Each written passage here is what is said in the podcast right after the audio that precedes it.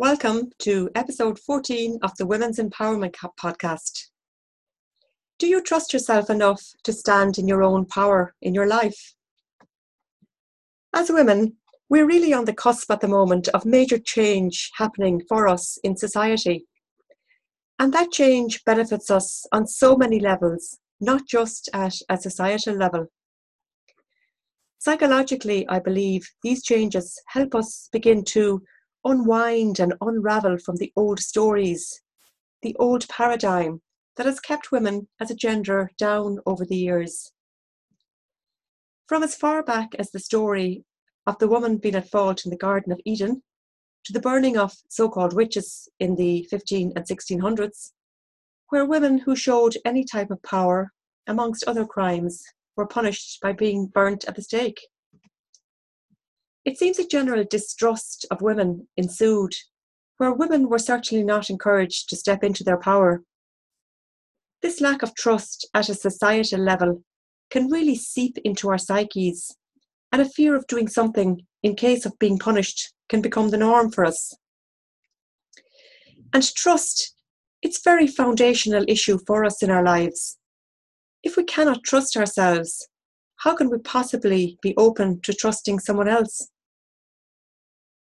On a personal level, can you remember a time when you trusted yourself but afterwards felt that you let yourself down?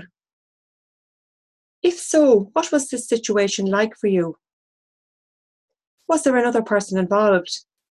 And if so, did you give your power away to them, maybe by relying on their view rather than your own? And did this have a negative effect on you? Did you not trust yourself enough, but trusted yourself to actually believe what they said over you?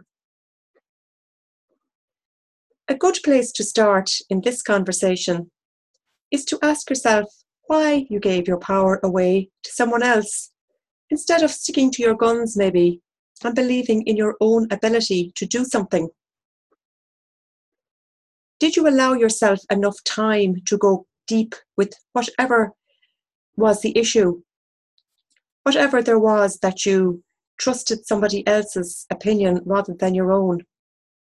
Did you fail to really listen to what your own body had to say? Or are you just so used to being led by others that it came as second nature to you to be led again? Of course, as I say each week, no guilt if this is how you feel it panned out for you. These old patterns can become so ingrained in what we do that we're on autopilot. Trusting your own gut, if it isn't something you are used to doing, takes a little time to get used to. You may find you second guess yourself a lot. One of the best things to do is to take your time when making decisions. Don't let someone bully you into making a decision that doesn't favour you. Again, this is another form of giving your power away. You always want to make your decisions from your point of power, that place where you are truly standing in your own personal power, not powering over anyone, and not have someone powering over you. You feel free to make your decision based on how it will impact your life and the way you want it to impact your life. How many decisions can you remember in your life where you let somebody else make a decision for you? How have those decisions affected your life? A lot of people say, What's for you won't pass you, or words to that effect. Sometimes you might look back and realize that you are finally now doing what you wanted to do a long time ago. The opportunity has in, come, has in fact come back around for you. And this time, you actually made the decision to go for what you wanted, regardless maybe of what others around you are saying to you or advising you. You may have lamented your past decisions for a while, but now are in a position to take charge and do what it is you always wanted to do yourself. However, you might still find yourself wandering around aimlessly. But remember that you do have the power to take charge at any time. The first step is an awareness that you are actually wandering aimlessly. Remember, you're not born with the map of your life mapped out for you with clear signposts about what to avoid and what not to avoid. We do have a gut instinct, though, which guides us.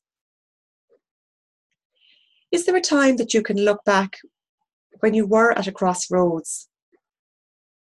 Do you remember that you had a feeling that you wanted to go one way, but didn't follow that feeling? And sometimes, actually, life circumstances push us in other directions, and we really don't have any control over our choice. But what we can do in this type of situation is keep our dreams alive and not give up. There are many different roads you can take to find your destiny. Some may just take longer and have more lessons for you to learn before you reach your destination.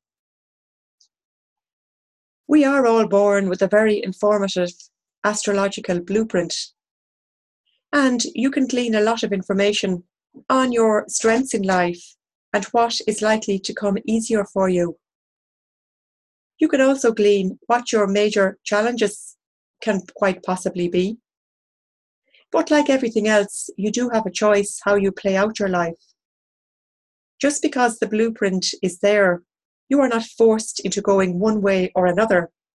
And at every crossroads you come to, there is always a choice. Sometimes you may feel no matter which way you choose, you are heading off track. Damned if you do, and damned if you don't.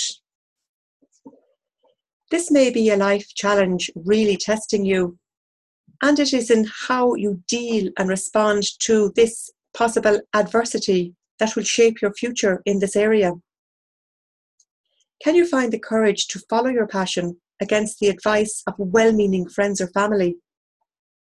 Do you finally stand up to an abuser and say no more? Do you finally put that pen to paper and begin to write that novel that's stirring inside of you? It is often through our heartbreak that we are led to our wholeness.